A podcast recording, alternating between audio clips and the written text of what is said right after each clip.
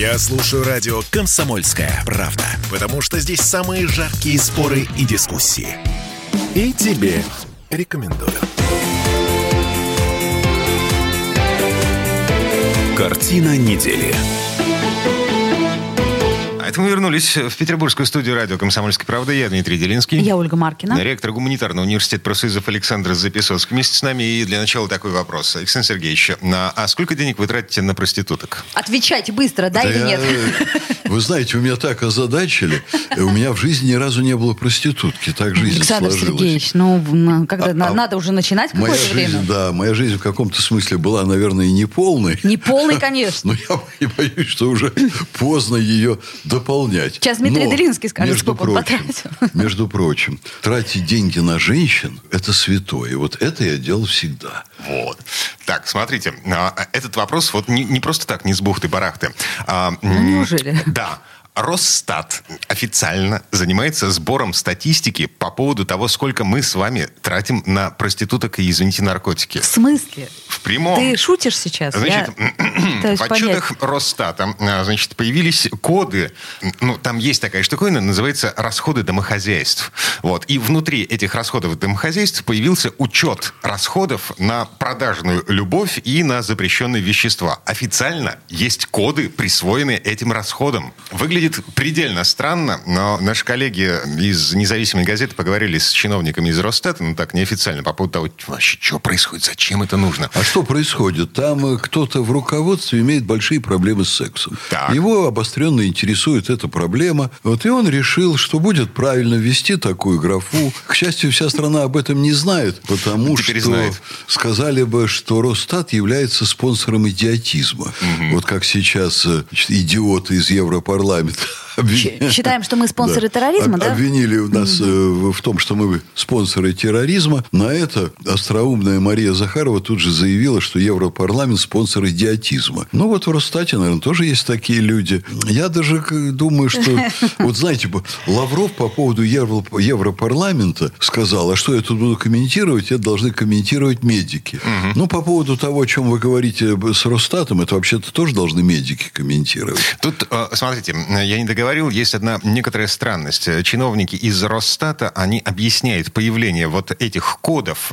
как- Западной моды. Да, это не мода, это удовлетворение потребности э, привести нашу статистику в соответствии с международными стандартами. Под Да. международно имеется в виду Запад, потому что я не думаю, что в Китае есть такая графа. Я не думаю, что во всем мире существуют международные стандарты. Поэтому это очередная история, когда какой-то из наших идиотов за казенный счет, выезжающий на Запад и знакомящийся там с опытом работы западных учреждений, у них это заметил. Поскольку Запад на сегодня является стагнирующей, умирающей частью мирового сообщества, ну, это вот все отрыжка помирающего Запада. Я так представляю себе, лет через 20 мы соберемся в этой студии, и Александр Сергеевич теми же словами будет говорить, Запад э, стагнирует, и Америка уже скоро, скоро, скоро... Извините, Александр Сергеевич. Олечка, вы знаете Что? что?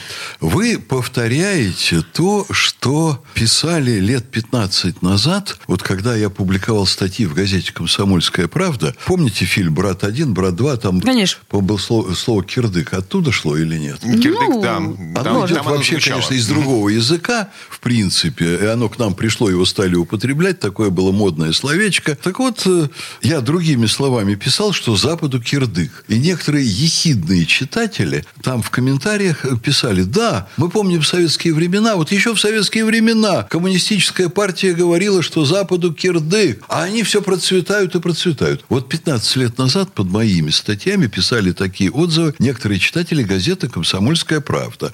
А сегодня мы видим, что реально таки, простите меня, кирдык. И практически подсчеты крупнейших мировых экономистов, в том числе и Запада, говорят о том, что в Европе западной сейчас грядет невероятный экономический коллапс, И из этой зимы они уже выйдут совсем не тем центром мировой торговли, мировой экономики и так далее, которым они были. Поговорим весной об этом. Э, Поговорим об этом. Ну, мы можем и сейчас Нет, поговорить. можем, я я говорю. вам скажу, что вот э, за прошедшее время несколько интересных событий за прошедшую неделю случилось. Во-первых, Меркель публично дала э, журналу «Шпигель» интервью, то есть это публичное выступление, фактически в поддержку Путина. Там это очень мягко и тонко все сказано, но она сказала, что она ничего не могла сделать, когда она уходила, но у нее было огромное желание остановить вот эту антироссийскую истерию, вот этот маховик, который начинал раскручиваться. Ее мнение было и тогда, и сегодня, что с Россией надо было договариваться, и что в том, что делает Путин, есть очень серьезное основание. Она не говорила, Путин прав, но смысл именно вот такой. Вы понимаете, это ведь происходит не просто так. Сейчас вся восточная часть Германии очень мощно охвачена протестами. Там одна точка зрения, что Германию затащили не туда, куда надо. И вот сейчас Меркель впервые об этом сказала, сказала то же самое, только очень мягко. Другой факт прошедшей недели. Он вроде бы как бы совсем из другой плоскости, но говорит о том же самом. Макрон только что провел деловой обед, пригласил пообедать крупнейших бизнесменов Франции с озабоченностью, что они готовятся переводить свои производства в Соединенные Штаты. Соединенные Штаты очень лихо реализовали программу, которая им обеспечит на несколько лет процветания, потом будет опять спад, за счет Западной Европы процветания. Знаете, как в народе говорят, простите за неректорское слово, втюхали Западной Европе газ от трех до пяти раз дороже, чем продавала Россия, получают сверхприбыли на этом. Промышленность в Западной Европе разоряется. Промышленники собираются уходить в Соединенные Штаты. А почему они не идут в Азию? А потому что в Азии сейчас уже невероятно мощная собственная промышленность. А чудовищные вещи собственной экономикой сейчас и собственной культурой сделал Запад. Они настолько себя обрезали, авиационную промышленность обрезали, культуру досуговую обрезали, туризм обрезали, вот luxury-моду свою обрезали. Они себя обособили практически от очень большой части мира. Они обрезали переезд к ним в поисках лучшей жизни богатейших людей мира. Александр Сергеевич, эм, во всей этой истории есть один странный момент. А, Вот вы говорите, что Макрон встречается с французским бизнесом и пытается убедить их не уезжать из Европы в Соединенные Штаты Америки. Западной Европы, Да, да. из Западной Европы. Вот. А что этот э, самый европейский, западноевропейский бизнес уезжает в Америку, а не в Россию? А в Россию сейчас выезжать невозможно, потому что там их объявят предателями, там у них отнимут их собственность и так далее, и так далее. Как вы понимаете, многие уезжали. Вот сейчас у меня в университете есть такая форма общения ректорский клуб, и туда приходит э, ряд э, новых русских, совсем новых в ином смысле. Людей, которые, допустим, были здесь. Генеральный консул, не буду говорить, какой страны. Ему очень понравилось в Петербурге, он остался жить, он живет э, очень интересно с точки зрения культуры, с точки зрения материальных удобств у нас очень отрегулировано уже сейчас. И будет, понимаете, огромный диссонанс уже по сравнению с тем, как у нас отрегулирована социально-бытовая сфера, с тем, что сейчас будет в Западной Европе, я даже не говорю о Украине. Там сейчас начинается совсем другая жизнь. Вот я там генерального консула с удовольствием встречаю, который уже, э, ну, наверное, лет 10 как остался в России. Руководителей крупных предприятий, которые здесь остались жить, вижу. Э, Поэтому этот процесс, он не очень быстрый, но он идет. Вы знаете, ведь есть еще одна странная вещь.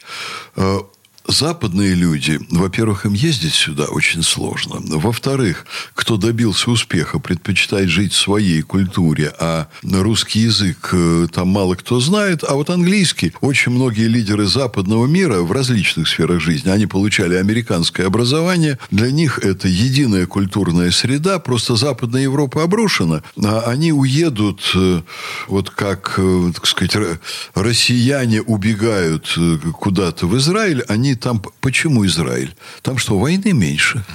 Да войны там нам- намного больше, чем здесь. Нет, потому что он дает свободный паспорт и свободный, так сказать, А, по, да, по всему миру. А что такое свободный паспорт? Каждый второй там говорит Я на вот русском этого языке. не понимаю. А то там по-русски говорят. Они продолжают там жить А, в русскоязычной, русскоязычную в русскоязычной среде. Да, дают паспорт, конечно. Да, это понятно все.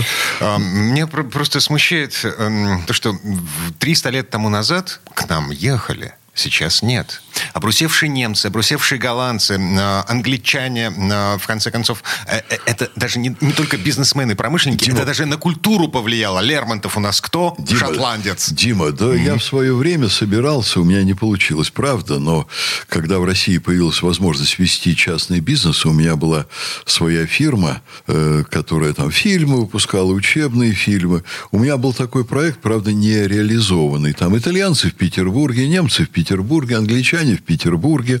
Они же вот э, создали огромную часть нашей культуры. Мы сейчас реально живем в мировой культуре. Угу. Это нам надо понимать. Там они там что-то отрицают, а мы ничего не отрицаем. Мы не жгем картины из Эрмитажа, слава богу, потому что их сделали на Западе. Вот этого мы не делаем и никогда не будем делать. Мы по-настоящему европейская страна, мы храним европейскую культуру, мы ее развиваем, у нас все в порядке. На них идет большая беда. В этом смысле я э, смотрю на будущее российское с оптимизмом, и э, меня не очень волнует, кто там едет, кто там не едет. Я очень рад, что у нас, в общем, в Петербурге, я считаю, очень благоприятный социально-экономический климат. Хотя каждому домохозяйству у нас не хватает денег, но я не видел в мире... На наркотики и проституток. Ну, какие-то чудаки считают там, да. Э, Росстат посчитал, что 5% своих доходов домохозяйства в нашей стране тратят на, на запретные и, и на порицаемые, общественно порицаемые.